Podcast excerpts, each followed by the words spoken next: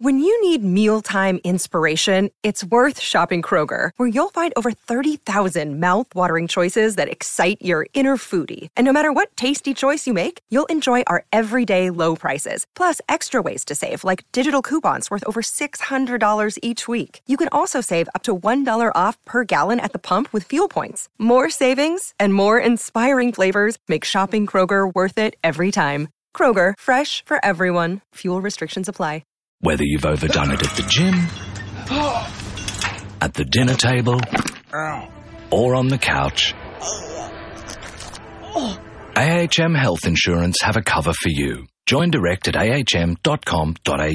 Hello, everyone, and welcome to the SEN NBA podcast.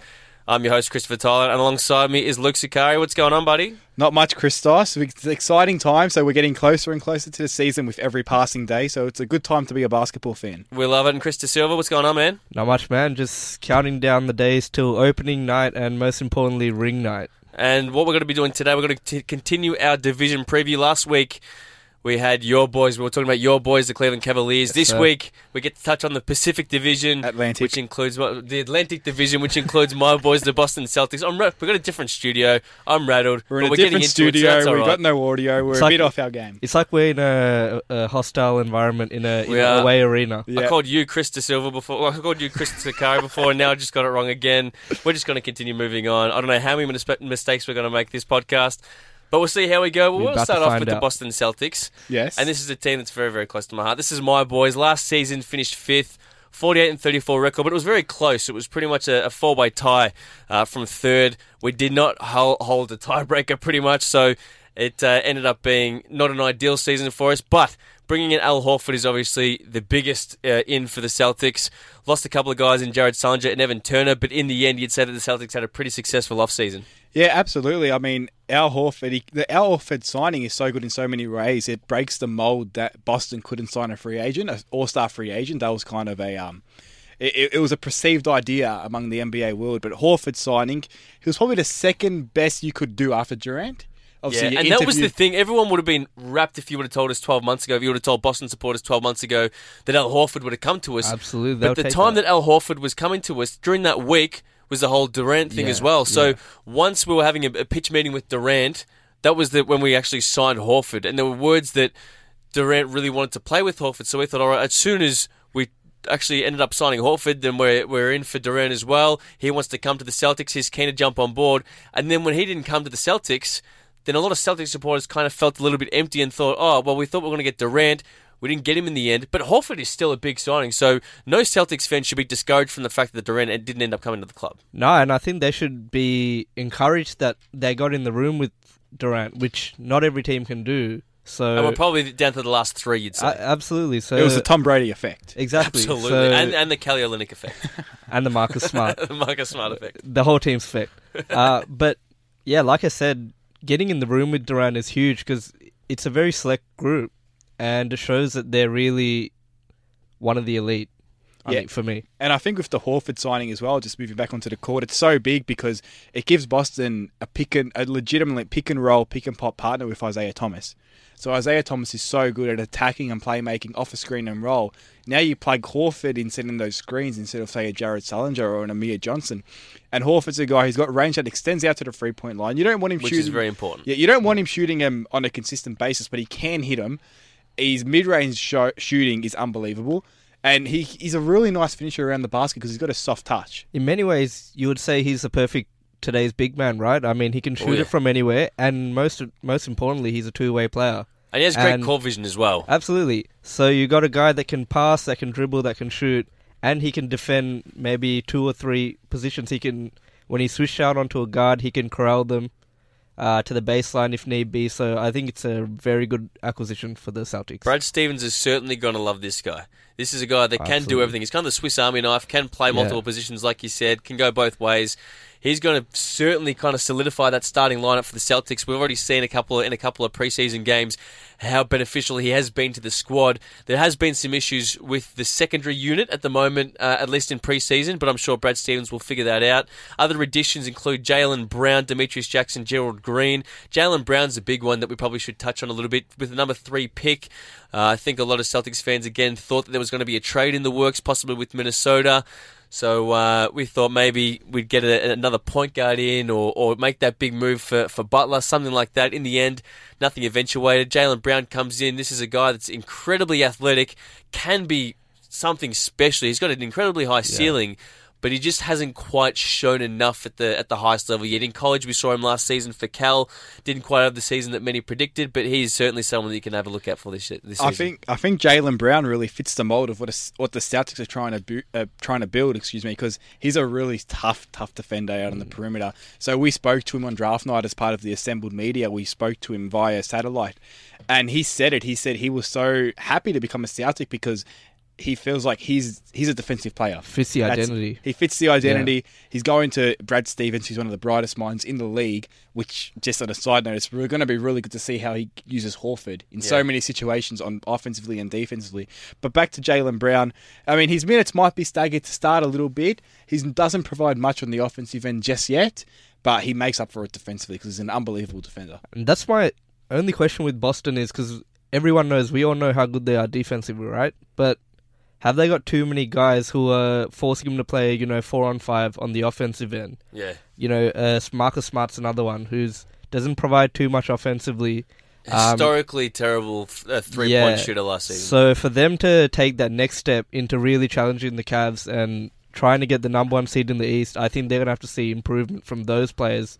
Smart, even Avery Bradley to ex- to an Yep. extent, although he is a better shooter. Jae Crowder is another one. Yeah, another one. So if they see improvement from those guys on the offensive end, I think that's where they can take the next step. Yeah, that's why you wanted to really focus on the 2015 uh, draft selections that we had in Terry Rozier and RJ Hunter. Terry Rozier is a guy that's coming through who showed a lot in summer league, didn't play many minutes last year, but is certainly someone who can kind of step up and take that Evan Turner role a little bit and play those extra minutes. And RJ Hunter is someone that can shoot the three, who was probably projected to be one of our best three point shooters Yeah. once he comes into his game a little bit, but he really hasn't come on as much as I'm sure everyone at, uh, at the Celtics would have hoped. So it'll be interesting to see how that kind of roller coaster And goes. James James Young's another one as well. Yeah, I Who think really he's just hasn't about dead. on. Yeah. He's been the, he, well. He's still one of the youngest on, on the Yeah. roster. He's still very very young, but he hasn't shown anything. He was Mr. Potential as well. Exactly. With but- Marcus Smart. Yeah, he's in. he's probably the one that's on the periphery at the moment. That's going to be the first to get cut. You'd say. Well, they're they're filled with young talent that can got sky high potential, and I guess fans and you know pundits alike, we're looking to see the talent eventuate. yeah, And Well I done. think it, it'd be it'd be remiss to not mention all the assets this team has. So they've obviously got the net Brooklyn Nets, who we'll touch on in just a minute. Boston owns their next two first round picks, which, are sure to could be top three picks. Yep. Yeah. So, and then Boston have a fair amount of cap space as well. So, i the, the main concern would be that this team still hasn't got a super, a, a real. I mean, as good as Thomas and Horford will be together, it's not the scariest one-two combo in the league, Correct. and there's not going to be enough to knock off Cleveland. And and Horford is thirty, so he's not. Yeah, not a so he's not chick- young, Spring right. chicken. But the Celtics, and you know, Danny Ainge is a master negotiator. So the Celtics have so so many assets they can use. If they get to the mid-season. The trade deadline, and they're not quite where they want to be. They could easily chase. They, they might. But they be, haven't been able to f- pull it off so far. That's they the haven't issue. yet, but they've still got the assets there. And you think eventually they're going to pay off. And like at the end of the day, if it doesn't, well, here's another top three draft pick walking into the system. Yeah, the good thing about, about Danny Ainge is that he doesn't want to lose any trades. Yeah. He, he wants to make sure that he's got the absolute best trade available to him. He's not going to trade just for the sake of trading, which I think is a good move because there's been a lot of pressure from the Boston Celtics fan base to actually make that big move now that we've got so much uh, assets. But he hasn't actually caved in and said, "All right, I'll just trade for the sake of trading. I'll get a name in, and we'll see how we go." He wants to make sure that they actually make the most out Yeah, of those and assets. and the thing about trading is, I think fans always, as fans, you know, we we want to see moves, we want to see blockbuster trades.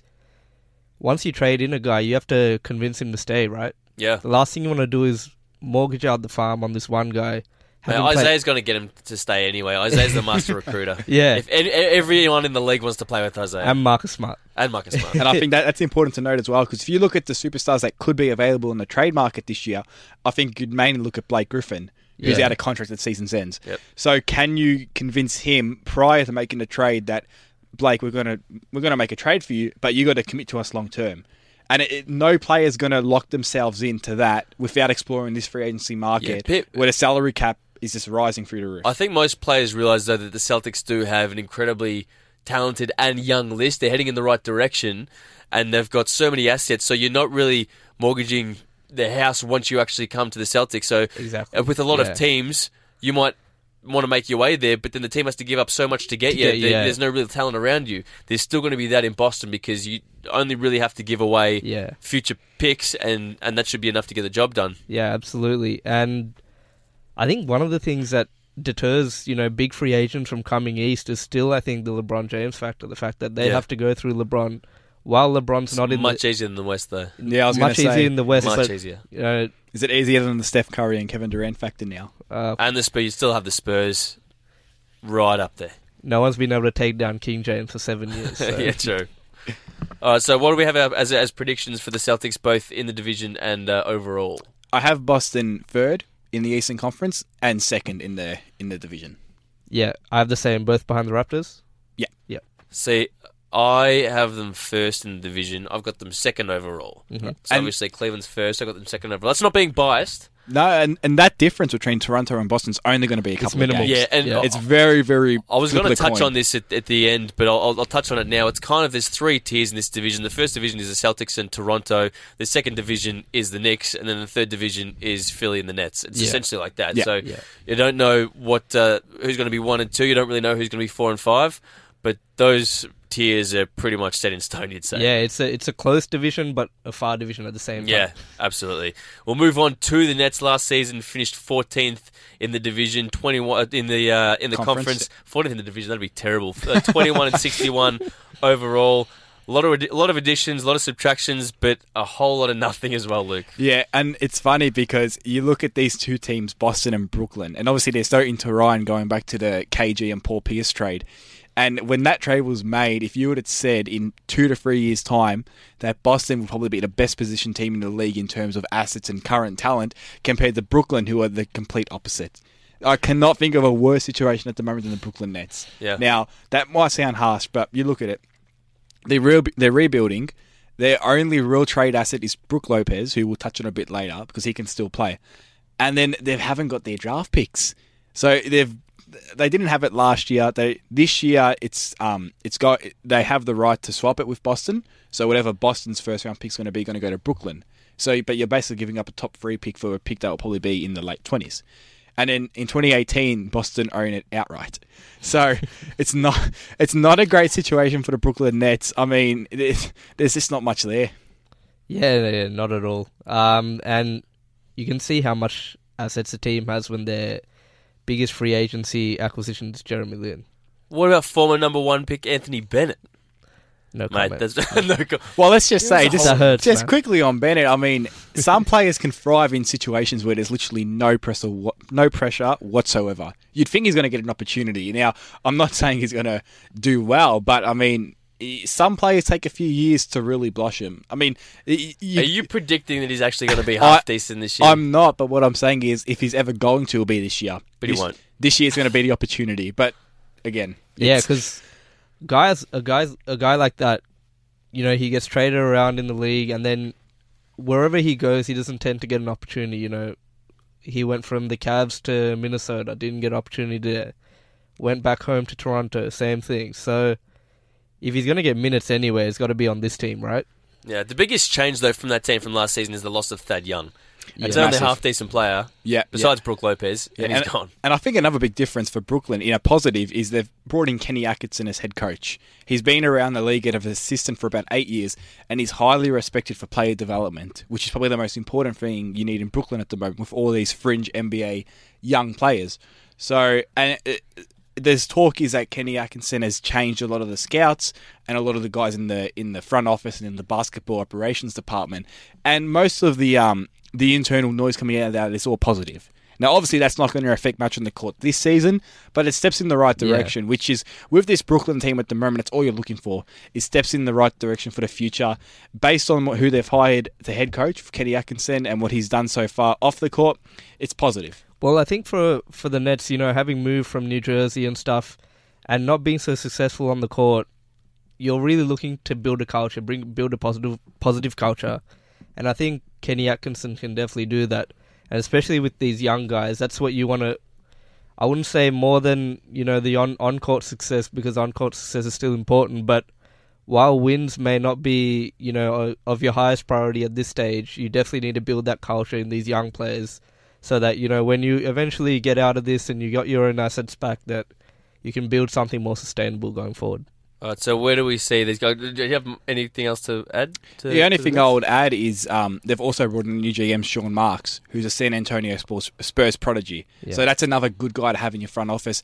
I just think this is the year that they have to trade Brook Lopez. So he's 28 at the moment. He You want to get some assets in. you have to get assets because you get Lopez. He's got value. He's 28. What do you get back from him though? You take anything for Brooklyn, wouldn't you? I mean, you assume that contending teams would be interested in Lopez. He can Yeah. give you 20 and seven. That's what he averaged last year. He played 70 plus games, so he was healthy last year. So, I mean, if you're giving him to a contender, you're probably going to get late picks back and fringe young players. But if in Brooklyn's situation, what's more valuable? Is it keeping Lopez and winning maybe two to three more games, or is it trading Lopez out, losing a couple more games because you weren't going to win many anyway? As a Celtics fan, do that. yeah, do that. Well, for Boston are rooting for it, but if you're Brooklyn, just take any pick because you never know you might draft a gem rather than keeping an aging big man. The only I agree with you, Luke. The only thing I'm thinking is, you know, if you want to trade someone, there has to be a market for it, right? And where's a market for, you know, a big man who doesn't defend, doesn't rebound that well, you know? And you're right, he is beneficial for the team. Mm. You can't just get rid of whoever's making your team half decent. You still need good players around you. You need guys to kind of lead the younger players. You can't just get rid of whatever talent you have just for future draft picks because you don't know what they're going to become. Yeah. If you do have the talent there, regardless of the fact that it's still only going to get them probably the 14th or 15th overall place in the East, you do have to kind of keep some talent around you at all, I would have thought. And just one more thing on the Nets, just because I love this guy personally, is one Rondae Hollis Jefferson. I think you're going to say Caris LeVert. I love Caris. so Hollis Jefferson played just 29 games last season due to a fractured ankle, but he showed that he could be an All NBA type defender. So last year, going via ESPN's defensive real plus minus metric, Hollis Jefferson was fourth among guards, and he was only behind Danny Green, Chris Paul, and Tony Allen, who are all known as premier defenders in this league. So Hollis Jefferson, he has versatility, he has quickness, he has length, he's got strength, he's got everything you need to become an elite defender. Which and uh, that's one of the reasons I'm watching Brooklyn this year is to watch Hollis Jefferson on defense. He's not going to provide much offensively yet, but I think he's going to have an opportunity to play on the best player every single night. So really get to see if there's something there for superstar All NBA defender in the future. yeah, and while he mm, doesn't show that much offensively yet, he still shot, you know, 63% in the mid range this year, which, Right. which I just looked at and surprised me. Um, so that's something maybe he could build off, and you know, if he can extend extend that range to the three point line, then the sky's the limit. Uh, what are your predictions for uh, for the next season? Not good. Uh, last, last, and last in, in the division and the conference. Yeah, same. We all agree. yeah. Fifth and Not much debate there. Uh, let's move on to the Knicks. This is a team that I really don't know what to expect from them. and I think most people are kind of in the same boat. Last season, they were 13th, finished with 32 and a 50 record. Brought in some big names, including one D Rose, as well as Joakim Noah, Courtney Lee, Brandon Jennings, Justin Holiday, a bunch of other guys as well. They have uh, gotten rid of Robin Lopez, Kevin Seraphin, Derrick Williams, Tony Wroten, Anthony Early, a bunch of other guys as well. Uh, what do you guys think is going to happen in the New York for the Knicks? Because there's a lot of talent there, but I'm not entirely confident. I don't know what the hell is going to happen in New York, but they are a league pass team. Oh yeah, They are oh yeah. absolutely a league pass team, and whether it's good or bad, it's going to be can't miss basketball every single night. Is there any a time when we don't know what's happening in New York? Like, is, Nope. it, is there any time we've gone into a season saying, you know what, I reckon the Knicks are going to be really good or really I'm bad confident this year? they're going to finish We're sixth. always, yeah, always up in the air with the Knicks. But I mean, uh, it's because you look at this roster, and if you look at the names on paper, you have Carmelo Anthony. He's still one of the best scorers in the league. Porzingis last season showed that he's got all star potential. You're bringing in D Rose, who was solid at the back end of last season, and then but you he have still has some concerns. oh massive, massive concerns, and especially off the court as well. yeah. And you have um, Noah, who, when he's healthy, which is a big if, he can still be one of the most disruptive defenders in the league, and he's an on-court leader, which kind of New York. And he's a great big man passer as well. he's a great passer, and he's going to be really good off the court as well for the Knicks in the locker room, which is something they kind of lacked last year. But is it just with this team? It feels like there's too many questions and not enough answers. So Yeah. is Rose and Noah going to be healthy? I mean, you got the dilemma of who's going to handle the ball more between Rose and Anthony. Porzingis needs the ball to keep his development going. Um, they're not a great three point shooting team. So is it?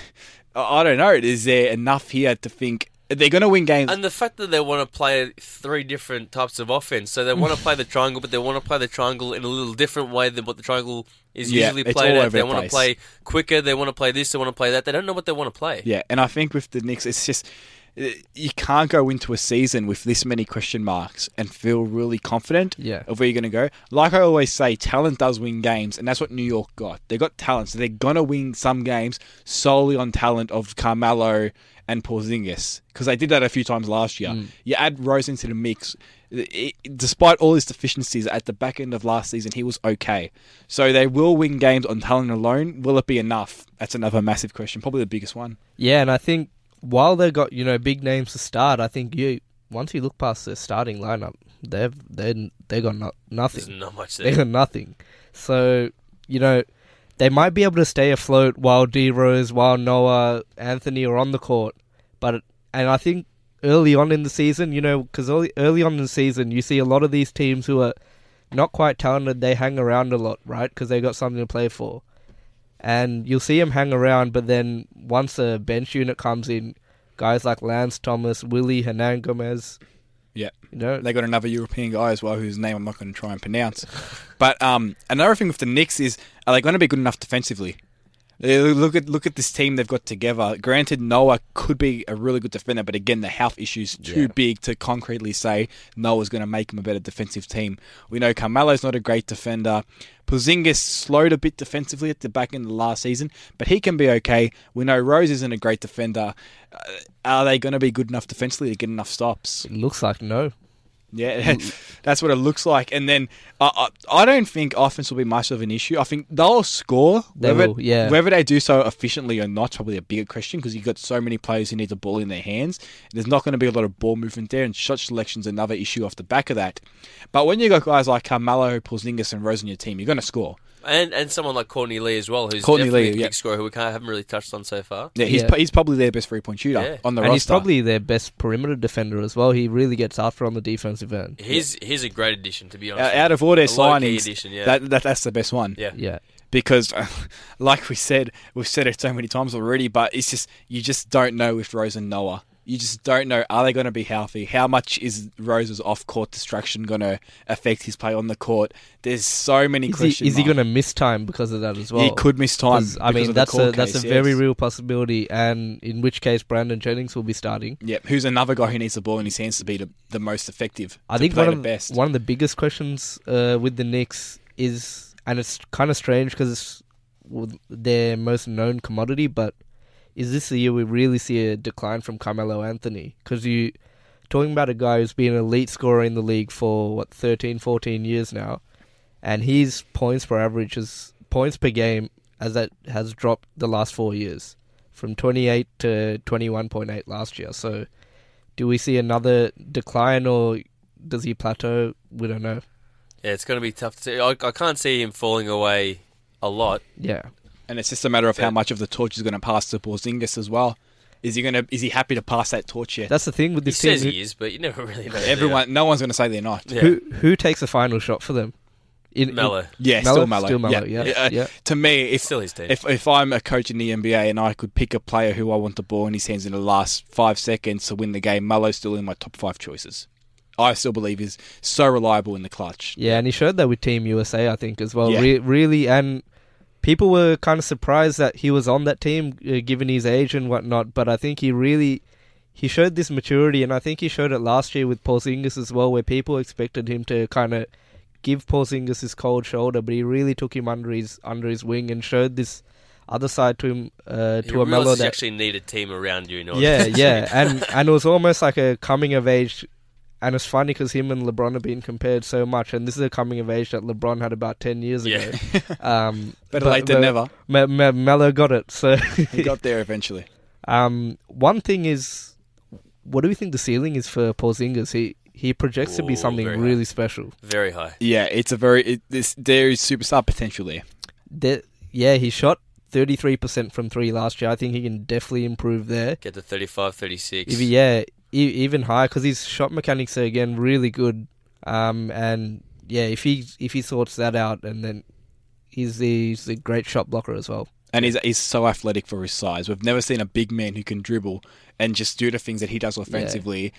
Uh, not, not we, we we've seen him before, but from what we saw last year as a rookie coming straight out of the European system, remember he got booed on draft night because no one knew who the hell he this kid was. and he wasn't phased. No, he, he was not wasn't phased, at phased all. by the New York market, which is something that could easily easily get kids off their game. Yeah. getting it by the New York market. We've seen it swallow so many people. Absolutely, and he was just so good in it last year. I mean, one thing we one thing we do know that's not a question for the Knicks is we know the New York media is going to have a lot of fun with them. We know Yeah. they're definitely going to be front Yeah. page material every single night, whether good, bad, or ugly, whatever it is. They're going to be on the front page, and it's going to be worth reading. And I think with Porzingis, he showed that because sometimes kids come into the league and they and they don't really know, you know, they got the fame and all that. He just loves playing the game, and I think that's so important, especially being being in a city like New York. It's very easy to get distracted. We've seen what happened to J.R. Smith, uh, Yeah. but. Porzingis, he's come in. He really loves the game. He's always in the gym, always working out. We're always working out with Carmelo Anthony. So I think that's that's a very great sign. Absolutely. So, what are your predictions for the uh, for the Knicks? I have the Knicks ninth in the Eastern Conference and Ninth? third in the in the division. Yeah, yeah, I'll say f- third. Yeah, third, and probably about between nine and twelve. I I'd think say. I think nine and twelve is probably even nine and thirteen maybe. Yeah. They finished I, I think it's, last it's year. it's on the talent factor. They, Yeah. They'll win games in, in a weak Eastern Conference as well. yeah, Yeah. somewhere between nine and thirteen. I've got them at I think eleven. So Right. they could they, They- they, they're in that improve on last year, but it's not going to be enough. No. yeah. Well, let's move on to the Philadelphia 76ers, one of the worst luck teams in the NBA. Last season, they did finish 15th in the East with a 10 and 72 record. Terrible. Obviously, the biggest additions in the offseason Ben Simmons, Dario Saric comes over from uh, Europe as well. This is a team that could be a little bit better than last season, but with the injury to Ben Simmons, he's going to be out for a while. We don't know exactly how long. That's going to hurt, but at least we've, we're, we're going to be able to see Saric and hopefully Embiid as well, who you could almost say is, is an addition to the team as well. and I just wish we could have recorded this podcast last week so we could have talked about Ben Simmons. Yeah. Because Yeah. now with the injury, I mean, it's most likely he's going to miss, if not all, majority of his rookie season, which is just so so unfortunate for him, for the um the Sixers who have just like you mentioned, Chris, their luck, luck. has just been horrible. There's nothing you can do about that. But it's just it's such a shame because Simmons he looked good in summer league. He'd put on he'd put on weight, whether or not he put on as much as he was saying. 15 kilos. Sounds a I'm- bit unlikely to put that much on in that little short amount of time. But he definitely, just looking at pictures of him training, he definitely looked more stronger. And you, the Sixers wanted. We spoke to Ben on draft night as well, and Brett Brown said he wanted to use him like a Draymond Green type. He wanted to use him as that point forward, which is what we saw in summer league. And now the Sixers they don't have that, and for Ben it's a lost year in his development. But that being said, it's all not bad because it, it, he's still what nineteen. Yeah, so but the issue like is that it's his foot. And It's his foot. feet for big men Yeah. are a big concern. We've seen so many Was it a Jones fracture? careers. Yeah. Yeah. It was a, fra- a fraction in the fifth metatarsal. Yeah, I'm Yeah. pretty sure they called it a Jones fracture Yeah. as well. It, it, it wasn't pretty. That's no the matter same what one it that. Kevin Durant had. Yeah. Yeah. So, so some people can get over it like Durant, but sometimes when you have issues with feet for big men, that's that's never a good thing. So hopefully he recovers very well because we want to see the 76ers go somewhere. We want to see Ben become the player that we all think he can, but uh, it won't happen this season. Yeah, and, and that's why I think even though this is an injury where you could you could potentially see him come back in two to three months, there's been talk that they might sit him out all year, and I think if they were to do that, you could totally understand, given that he's such a big investment for this team. But Yeah. to the good news, Joel Embiid is back, boys. Yes. Embiid. And how good has he looked in the? Pre- Granted, it is pre-season, so you take and it there's with still a mass- time for him to get injured before the season Don't starts. don't say that because the last week where, Sixers where's, the, where's the wood in here? I Yeah, exactly. Knock everywhere. don't want to get the Sixers fans up and about about that. But like I said, it's been a pre-season, so you take it for granted grain of salt. But boy, he's looked explosive. Yeah, he looks, and he's pretty much played no basketball in, in two years, right? But he doesn't look like he should be. He should be rusty, right? Yeah. Yeah. He doesn't look rusty at all. And again, he's he's a guy that if he's healthy, has everything you want in the modern day big. He's athletic. He can jump out of the gym. He can defend perimeter players as well as he can defend bigs. He can shoot the ball. He sh- he's been shooting threes in the preseason. He's been pulling up for free. He's- well. He's yeah. been taking it with no hesitation and he's got whatsoever. No, he's got no lack of confidence, which No. is, which is going to see him thrive regardless. And I think it's it's almost that it's it's a sense of good goodwill and hope that the Sixers just need going into the season. Yeah. They haven't had it previously. Like they had it for Okafor last year, but not to this extent of Embiid. The two year wait, we saw how good he was at Kansas. And it's it's exciting because you when you feel like you're watching the Sixers now, you think, okay, what's Embiid going to do today? But Yeah, then again, as yeah. good and as great he's going to be, well, we think he's going to be. Granted, he stays healthy. Is now they've got a massive logjam among the, amongst their bigs with, as I mentioned, Okafor and Nerlens Noel And as Saric well, as well. and Saric. So you just think who's you've seen Noel speak about it, saying he's not quite sure what the Sixers are doing, having Embiid, Okafor, and Noel on the same team. Which is why it's okay that uh, Simmons is injured in the end. I know he was- wasn't really going to play much of that position anyway, but that's a lot of tools to have on one list. So it kind of works out all right. You bring Saric in, who's definitely ready. He's played two, two or three years in, in Europe now. yeah, he's played a few. Yeah, so his he's played body's well. ready, his Played game's well. ready. He's And he played well for Croatia as well. yeah, so it's not as if he's a guy coming in at 18, relatively raw. He's ready to play straight away. So there is going to be a bit of a log jam, but it'll be interesting to see how they all kind of figure out who plays where and what they want to do. And they got Ri- Richwan Holmes, who was Yeah, Richaun actually Holmes. R- Richaun Holmes came along really came along really well last last year, and in the preseason's been averaging 16 points and seven rebounds a game. So he's another one that I think you got to add in if if you're the Sixers, you're a front office. It, uh, let's assume they're going to trade one of the three bigs. Who would you trade first, Noel, Okafor, or Embiid? Obviously, it's not a, Okafor. it's not Embiid, so it's really out of Noel and I Okafor because we saw last year they could not play well together. They just uh, when they were on the court together last season, the Sixers were even worse than what they are usually. Well, I would say theoretically Okafor, but like I said before, he's he's another one of those dying breed of bigs that Which means Yeah. you won't have much trade value, so you don't really know. It So- depends on how everyone else, all the other front offices, evaluate each player. But you'd say Whereas if you can get the most, if you can get the same amount for everyone, you probably Yeah. get rid of Okafor. yeah you would, but at this stage, I, you're probably likely to get more back for Noel, given that rim protectors are at a premium in the league. Yeah, and he's one of the best. His defensive attributes for Nerlens Noel is f- absolutely unbelievable. He's he's already shown he's one of the best defenders in the league, right? Because he can def- defend the rim like crazy. He can he's he's got this little quickness about him that not many people see that he can guard guys out on the perimeter as well. He's versatile, which is probably the most important defensive attribute in the league at the moment is versatility. You have to be able to switch on pick and rolls, do a whole heap of different things, which Noel can do. And again, he's still only 22. So he's still very young. We know he's very, very raw offensively. He can't do anything outside the protected area, but you don't you don't need him to. If you just put him in a pick and roll situation and have him go into the basket and then finishing a dunk, he can do that. He's not a great free throw shooter, which there's not many bigs who are. But uh, so yes, Noel probably has more value now, but I just think Okafor's only 20, and he showed really, really good signs last year. So I'd probably lean towards getting rid of Noel before Okafor, just because I think Okafor's got a higher, higher ceiling than Nerlens. Yeah, and you talked about Noel, and, and he's, for all his brilliance on the defensive end, he doesn't con- contribute much offensively. A player that reminds he reminds me of a lot is actually Tristan Thompson. And we saw and we saw Tristan Thompson in the finals was excellent. He was probably the Cavs' third best player. So if a guy like that, uh, he's always going to contribute to winning. So do you want to necessarily trade him away? I, I don't know. That'd be interesting. What are your predictions, boys? Um, I have them fourth in the in the division and 14th in the Yeah. conference, all behind Brooklyn. Yeah, they'll they'll definitely be better than last season. Uh, I think they'll win around, I'd say, 20, 20 games. Is that too generous? Um, I'll probably still go Probably 10. mid to high teens. Yeah, seventeen maybe. mid to high Yeah. teens, which isn't a bad thing at all because you get a you get more lottery balls in the ping pong Yeah, machine. then you And that's what you back want in this year's year, yeah. draft. Yeah. Yep. So, So- But all being said, I mean, is the most important As long thing. as you've got improvement, that's all. yeah, then the most important thing with Philly this year is they've got a direction now. They can see light at the end of the tunnel.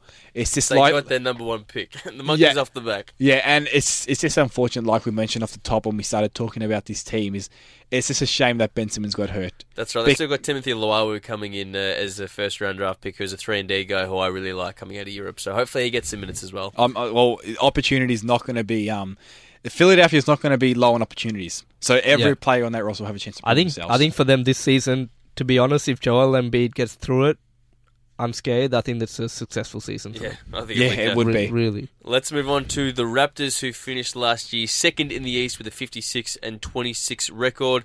They've added guys like uh, Jakob Poeltl, Pascal Siakam, Jared Sullinger from uh, the Celtics, and Fred VanVleet out of Wichita State. They have lost Bismack Biyombo, who was fantastic in the playoffs last year against Cleveland, but really, apart from that series, didn't do a whole bunch. So he was essentially recruited just from that series against Cleveland. I think that was a blessing in disguise for them. Yeah. Yeah, because you saw the contract he was given by Orlando. What four years, seventy million? A lot. around that mark. Uh, something coming off there. the back of a playoff series. one playoff series and a guy who again while he for all he does on the defensive end is a practically a zero It's a potato on Yeah. the offensive end. yes like he can't even catch a ball Right. that bad so I, don't, I I thought it was a blessing in disguise for them and that combined with keeping DeMar DeRozan was a great summer And signing Sully for essentially nothing. yeah Yeah, yeah, which you take. So uh, for the Raptors, it starts in the backcourt with Lowry and DeRozan. So we saw last year they had career best years. We could probably say they're both in their prime. DeRozan probably still a few years off. He's probably still entering his prime. Lowry's definitely in there. Um, we saw how good they can be last year, but it's just a question of whether they're good enough in the playoffs. Can their games translate to the playoffs? So we know DeRozan cannot shoot a three point shot. DeRozan's got DeRozan plays that offense that's kind of dying in the NBA in terms of he takes a lot of mid range shots. He likes to handle the ball a lot. He can't shoot the free. He's not a great playmaker. But that being said, this guy was still an All Star who he scored over twenty points a game last year. So we know he can score. Defensively, he's a hit and miss. Lowry's a better defender.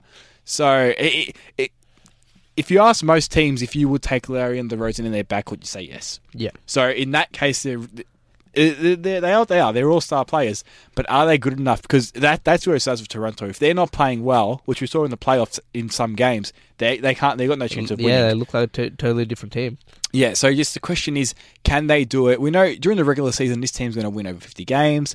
They're going to probably make the All Star game again, those two. It's when you get down to the playoffs. You know, Eastern Conference Finals last year, they got blown out by the Cavs in a few games. sorry keep going. So it's just a matter of can these guys do it on the big stage? Because we know the Raptors, we know who they are now. They- they- They've set themselves a benchmark of being this team is a is a team that can win 50 plus games. That can be the second seed. They they've got one of the best home um, home court advantages in the league. When that Toronto found, Toronto crowd is on, it's deafening. But it's just it, it's a question mark because if you can't do it in the in the playoffs, well, you can't you can't win at all. Yeah, and I think that last year, obviously, they had before last year, they had a few years where they had been really promising in the regular season and then been bounced out in the first round. So I think last year, showing showing everyone that they can get through the playoff grind, albeit not not perfectly, I think it's going to stand them in good stead going forward, and it'll show them that hey, we're we're we're a contender in the East. You know, we we can't let people just walk over the top of us and ignore what we do on the in the regular season. Yeah, I'm really looking forward to uh, Jakob Poeltl, who we mentioned before, who's a big man coming out of Utah, played for Utah in college. This is a guy who could definitely become one of the favourites for the uh, Rookie of the Year. Selected at ninth overall, so a top 10 pick.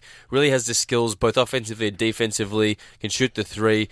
Has this has the game for for the modern NBA, so he's someone that you can certainly look out for to give I don't know 15, 20 minutes a game and really contribute to to the team. I Yeah, think he'd be he- he- definitely someone to watch. He can be a weapon off the bench. And speak and keeping on the topic of their big men is Jonas Valanciunas. Yeah.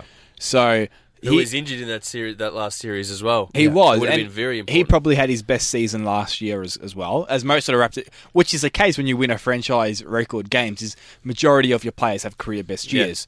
And he's he's really effective when he gets the ball offensively. He's a really polished and nice finisher at the basket. Uh, he's a tough matchup for most um, big men, opposing big mans. So he he's got that, that offensive potential. It's just a matter of he can if he can get enough rebounds and do it defensively. There always seems to be a question mark and stigma around Jonas Valanciunas. Is he's this kind of this kind of bust, which is a really unfair label to put on him because I feel like a lot of people feel like he can be so much better than what he is. Yeah. But what he is, I think it's really good. He showed that last year. I think, uh, yeah, he is a really good player, and, and you look at his per 36 numbers, and it's 18 and 12, and you'd take that any day. Absolutely would. I think this is where Toronto can kind of go to another level, is if they use Valanciunas more and play through him more, that, that gives them a totally new dimension.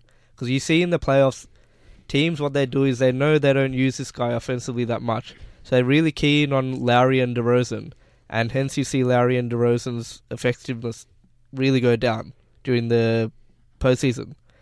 But you go to Valanciunas a bit more. He's a legit seven-one, which how many people can you say a seven-one in the league, right? So you start to play through him, and especially against teams like the Cavs, who we know don't really have too many bigs. I, I think that could be something where they could they can definitely advance.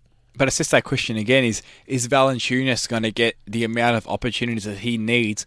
Because by giving him more of the ball, it means DeRozan and Lowry getting less of the ball, and we know DeRozan and Lowry are at their best when they've got the ball. So it's an interesting little conundrum there, as a because you got all these three guys who can um who can really play really good basketball. They need the ball in their hands. But we know one area where the Raptors are really good is defensively. They're one of the league's best defensive teams. Um, they've got guys like Norman Powell off the bench, who's he in his first years in last season was a really really good defender, and he no one really saw it coming. Terrence Ross is getting better on that end. And they've obviously got a healthy DeMarre Carroll this year. We hope Which is huge. it's a massive, It's massive huge. difference for their team because we know he's a really good three and D player. We saw um, if if because if they want to try and knock off Cleveland, they need someone who can at least limit LeBron, Yeah. and Carroll's a guy who can do that. Yeah, and they got a really solid backup point guard in Cory Joseph, Yeah. who's probably, I would say, the best backup point guard in the league. He's definitely up there. Wow, the best backup point Yeah. guard in the league. Who's better? It's a good question. I'm gonna have to think about it. I'll come to you next week. Yeah, That's the topic for next Surely. week. tune in next week. No, it, it, it's That's what we call a cliffhanger. yeah, it's Yeah. it's a really good it's a really good Cut the point show. because Joseph and he's another guy who's a really good defender as well. Yeah, exactly. He's a really good defender. He can hit the three point shot. Um, and he he- he's got the reliability factor, which is so important for backup point guards. You got to the coach has got to know if I put the ball in your hands, are you going to make the right decision? Are you not going to turn the ball over? Are you going to play hard defense? Joseph is a tick of the box in all those categories. Um, the- the- Can we say Patty Mills is a backup point guard? He's definitely a backup, but I would take Matthew Joseph. Dellavedova a, well, we mentioned this on last uh, episode. Matthew Dellavedova is a backup point He's guard starting. as a starting point So guard. it takes me out of the conversation. um, but with the Raptors, I think probably their biggest concern is um, offensively. Have they got enough creativity there? yeah, uh, uh, Is there enough there where they can go punch for punch with an offense like Cleveland's? Because let's be honest, that's who they're chasing. The, the, them and Boston, they're chasing Cleveland. Yeah. So it's really a matter of um, getting all of Toronto's strengths and matching them up against Cleveland's. And you just look at the Raptors offensively; it's off the back of Lowry and DeRozan and Valanciunas being so ball dominant. There's not enough. There's not really a lot of creativity there. There's not a lot of um, ball movement or off-ball screens or movement or things of that nature to really say this team can score enough points and put enough um, put enough good moves in their game plan to take their offense to the next level. do you think they might be better suited by Lowry kind of taking a step back as a as a scorer and really looking for guys this year? I think so. I think so because I think DeRozan can be a top scorer on the team. Hundred percent, He should be. He should be. Yeah. It's just uh, you'd hope he's improved his three point shot this year. That, that, that's that's the major major concern because it just it shrinks the floor so much. Yeah. In this modern NBA, when you have your top scorer who cannot hit the um the outside shot effectively, it just takes away so so much of what you can do. And we mentioned it off the top as well about Biyombo, how it could be a blessing in disguise, but he's also going to be a big loss, not a massive loss, but in terms of he gave him a t- sense of toughness and rim protection. He was uh, very energetic as well. He was energetic, so that gives them a bit of a loss. They do probably do have replacements for that, but it, it's it, his impact's going to be felt. How much is going to be felt, we don't know. But it's not like they're going to instantly forget that they've lost Biyombo. Yeah. I think with this team, one thing that helps them stay in a lot of games is they've they got a very good and very reliable bench. We talked about Cory Joseph, who I th- I thought was one of the best backup point guards in the league. You got Norman Powell, like you said, Terrence Ross, Jared Sullinger this year, who's a very good when he when he's up against bench bench bigs. He's he's pretty good. So they're going to be able to stay in a lot of games. It's it's whether the late game offense, whether whether they got enough in that tight game to get them through. Because we know with their bench, with their defense, they're going to be there or thereabout. Big time. So your, your predictions, you both got them uh, Uh, second and second. Oh, s- second in the conference and first in the division. Sorry. Yeah. Yeah, I, th- I think second because they're proven that they've been together for what three, four years. They, this- they- this they've, they've got the um the, the continuity factor, Yeah, which Boston don't have yet. Adding in Horford, it's Yeah. a new face. As good as they've looked in preseason, it's still a new face coming into the system. Toronto, they've been around for a long time. They've got a good head coach in Dwane Casey, so you know what you're going to get. They're a proven um they're a proven team around the league. So uh, th- they won, I think, it was 56 games last year, yeah. which was a franchise record. Do they reach that? Who knows? But they'll definitely be in the 50s. Yeah, I think they've they've built a really good, really solid culture, and I think that's going to stand them in good stead coming coming to this season as well. And you have to give them the benefit of the doubt. I of the think Celtics. I think it is a coin flip between them and the Celtics. at It's moment. only Like a I mentioned few. It's a couple of wins. Coin it's a flip couple of wins those difference. two. Coin flip between the Nets and the 76ers for that uh, the last two spots in the division. That brings us to the end of the show. I didn't make any more mistakes after the first two minutes. I don't think I, I might be wrong. I we might got we got have- used to the new studio eventually. We did. I, I feel settled in. I feel more comfortable now. At the start, I, I was just rattled. Everything's so close. You're all just so close to me. and now next week we're going back into the old studio. So I'll be fine again. it's just like Hopefully home, you'd hope- just like home and Yeah, away. we were just we're just on a long road trip. It's okay. We'll be we'll be back home next week. All- We're all- road performers. We're, we're, we're clutch performers. We struggled Yeah. a bit in the first quarter. By the end, we were, we were ace. So we well, were hey, Chris, why, once you silence the away crowd, you know that, that's the first step to a to a road win. Exactly. Luke, where can we find all your stuff, man? And actually, we should mention that you're writing a lot of previews. We- You're going team by Yep. team.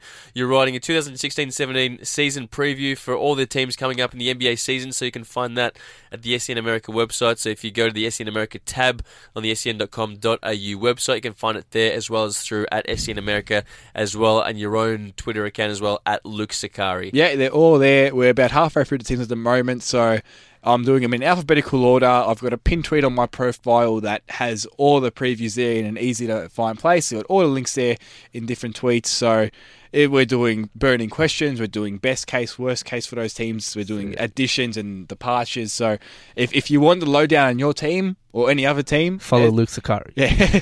And Chris, you're probably doing something or other. I'm doing something. I, I, I'm doing something. I'm doing something. You're, Yeah. you're working hard regardless. I, I, I'm working. I'm working behind the scenes. You know, well, what's your Twitter account? Just Uh, give us a Twitter account before at we C leave. Silver 23. Perfect. really good Cav stuff on a few blogs around the web from Chris De Silva. Thank you. I appreciate And it. And on Believe the Hype as well. He's got some really good columns. And mine's at Christos Tyler if you want to hit me up as well. Boys, we'll see you uh, midweek for uh, for the next uh, division Will preview. do. Have a Looking forward one, to it.